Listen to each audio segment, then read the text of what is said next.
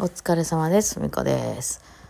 はい、えー、っと、4月ですね。なかなかこう、花粉がね、えー今私結構ひどい感じかな。なんか、あの、肌荒れに来るんですよね。なんか肌がボロボロでですね。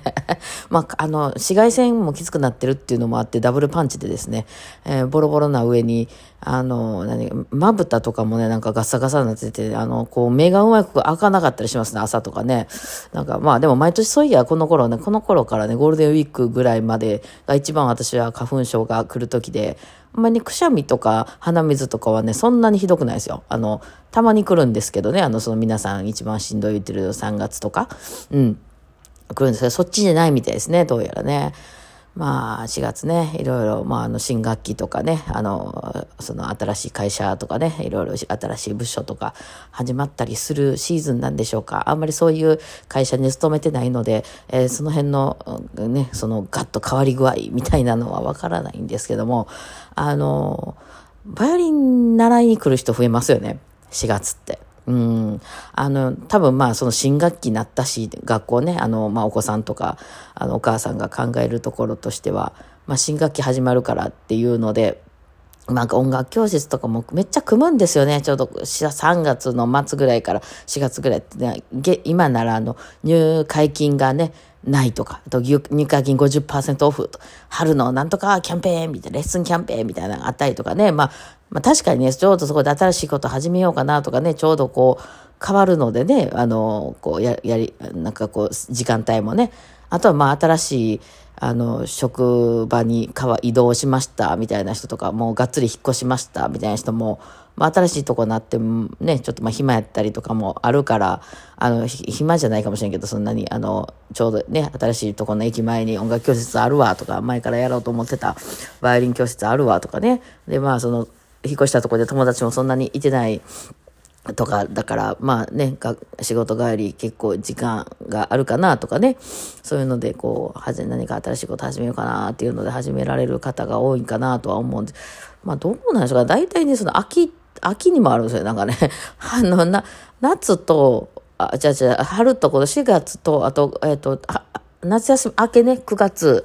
ぐらいになんかそのキャンペーンみたいなのを組むことが大手音楽教室は多いから、まあその辺で入ってくる人多いんでしょうね。うん。まあ大体1年を通して音楽教室っていうのは、その4月5月ぐらいに、まあ4月というか、まあ5月ぐらいかな、まあ4月ぐらいからこうみんななんていうの？あの、見学とかを始めたりしていろんなとこ探し始めるみたいなんでね。えー、まあお前もうちょっとやろうと思って決まってる人は、あなんかそのキャンペーン中に頑張って入会したりとか、早めに入会したりするけど、まあその辺でぐる、まあぐるぐる回ってて、まあ5月ぐらいにだんだん決めていくというところでしょうかね。うん。あと、秋はね、どっちにしても辞める人が多くなるんですよ。その、なんかこう、あの、学生さんの辞めるのが増えるね。あの、入試が近づいてくるので、えー、辞めますとか、もうがっつり入試する人は1年前の2年生、えー、ね、中2とか高2のもう、あの、秋で辞めるっていう感じですよね。あとは、まあ、あの、もう、もうちょっとこう、ライトそうな人は、まあ、その、最終学年の夏終わりで辞めるとかね。まあ、そういう感じになりますよね。でもまあ、増えて、新しく入る人も増えるかな。まあまあ、そう。大体ね、なんかこう、ガッと減る時とガッと増える時とかあって、音楽教室の先生は結構それによってね、収入がだいぶか何万円か変わりますからね。それによる、ね、あの、なんですけど、まあそれはね、あの、そういうシーズンだなって感じなんですけどね、その、まあ、4月っていうのがね、この私みたいなね、こう、何自律神経いかれちゃってる感じの人とか、まあ、鬱っぽい人とかっていうのは結構しんどいんですよね。まあ、4月がというか、まあ、この辺からちょっと元気になってきます。私も最近結構一日中歩き回ったりして元気だなみたいな日も多くなってきたので、うん、まだまだね、あの、えーまあ、急激な高くなってますんで、体もついていってないのでね、あの、ね、ひたすら眠いみたいな日もあるんですけど、まあ、それは冬に比べたら、2月とかに比べたら、た断然ね、体が元気です。起きてる時間がだんだん長くなってきているのでね、元気なんですけど、まあ、このね、冬季うつの人にとってね、あの、しんどいのが年度末っていうのが一応締め、締めなんですよね。3月末で、えー、まあその学校なんかもそのそれによって成績が出てねあのそれこそなんていうの？あの留年とかしないかどうかとかね新しい学校に入るかどうかみたいなまた3月に分かりますしでその仕事になっても3月締めで、えー、4月から3月までで何回レッスンしてくださいとかいうようなことが起こったりしますんで、まあ、3月ってねよくその年度末の締めみたいなんでこの日までにやらないといけないみたいなのがあるんですけど、まあ、この頃がね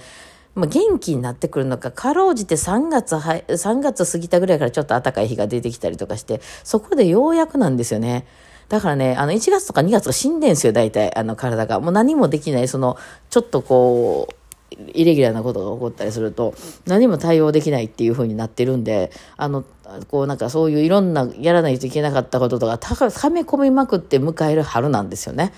そういうなんかいろんなことね。まああれじゃないですかその大掃除みたいなこととか家の掃除とかこの別に今すぐやらんでいいけどちょっとこれいつかやらなあかんなって言ってなんかこの家具が壊れてるとかあそこの電球切れてんなとかいうようなことは冬はねもうそういうこう、新しいことできないんですよ。とにかく体がしんどすぎて。起きてる時間もだいぶ少ないですし、活動がだいぶ狭くなってますんでね、そうは言っても社会的な動物やから、あのね、あの、ここに集まらなあかんとか、冠婚葬祭があったら行くとか、まあ、ほんで、あの、冬結構イベントごと多いですからね、クリスマスがあったり、お正月があったりしますから、まあ、なんやかんや借り出されますから、結構しんどくてですね、それの借金をたまりに貯めた状態で迎える3月なわけなんですよ。えー、もうちょっとゆっくりできたいんですけど、3月末まで何とかしろとか言われるからですね、もうなんかもう3月アップアップなんですよ、毎年ね。なのでね、あの、まあ、4月が来たらちょっとホッとするというか、まあでもこっからですよね、こっからようやく、まあ私でもさすがにね、もうその、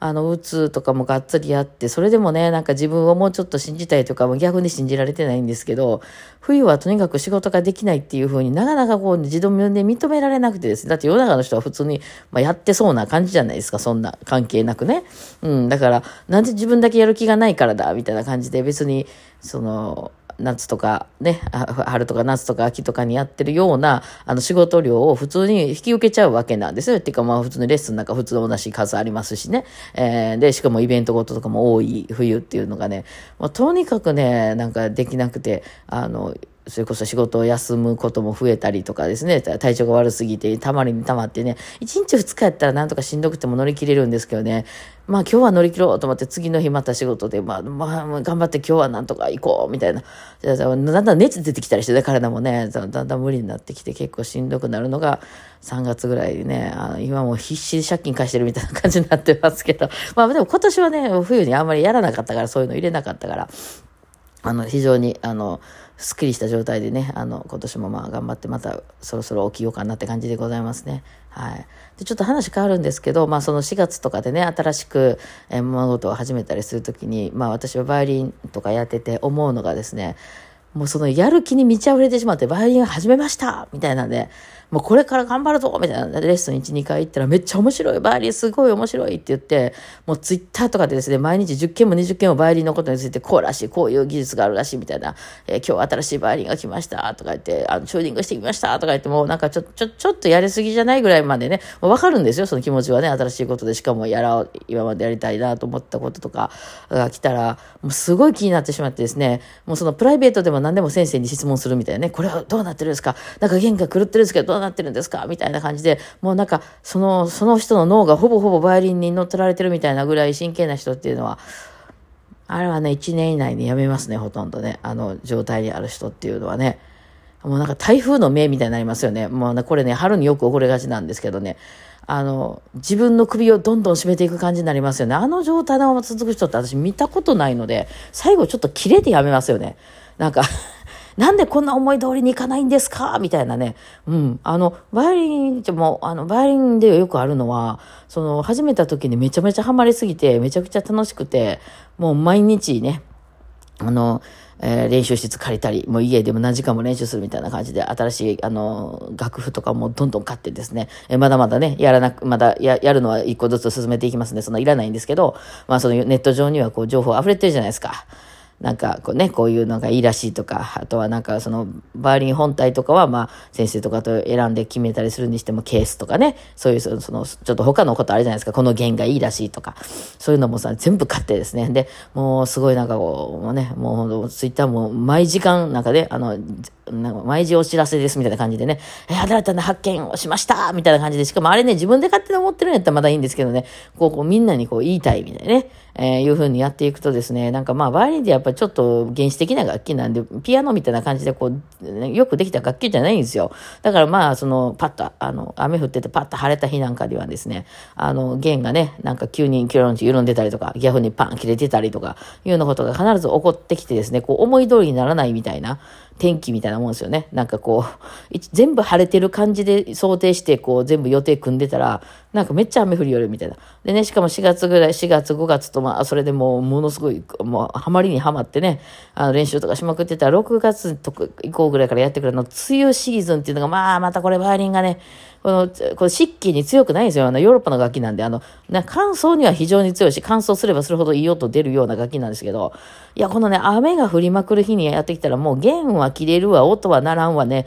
ボコボコなるわでね、で、また慣れてない人とかは、なんかこう、なんかこう、扱いも悪かったりしてね、なんか、あの、え楽器が湿気て、こう、楽器にこう、ね、わが割れたりとかですね、あと、まあ、その、割れまでせんでも、その、ひつけてあるね、ところが開いたりとかね、そういうことが起こるわけなんですよ。そしたら、なんかこんなに頑張って練習してるのに、なんで弦とか切れんの？もうやめますみたいな人ね、これね、毎年何人か必ず現れますね。私はもうね、あのー、もうそれ毎年毎年その日なんで、えー、チガ、チベット砂狐のような顔をしてですね、あ、また今年も出たな。この、やるやる、やる、切れてやめるっていう人ね、あの、必ず現れるなっていうので、だいたいね、6月、まあ、7月ぐらいでね、あの、やめますっていう人が必ず現れるんですけど、まあなんか結構思い通りにはならないあれなんで、まあまあその別にそのね、盛り上がってやるのはいいんですよね。あんまり周りに言い過ぎるとですね、あの人なんかむっちゃ盛り上がって一瞬で散っていったな、みたいな感じがすごく、まあいいんですけど、別にそれでもよければね。なんかね、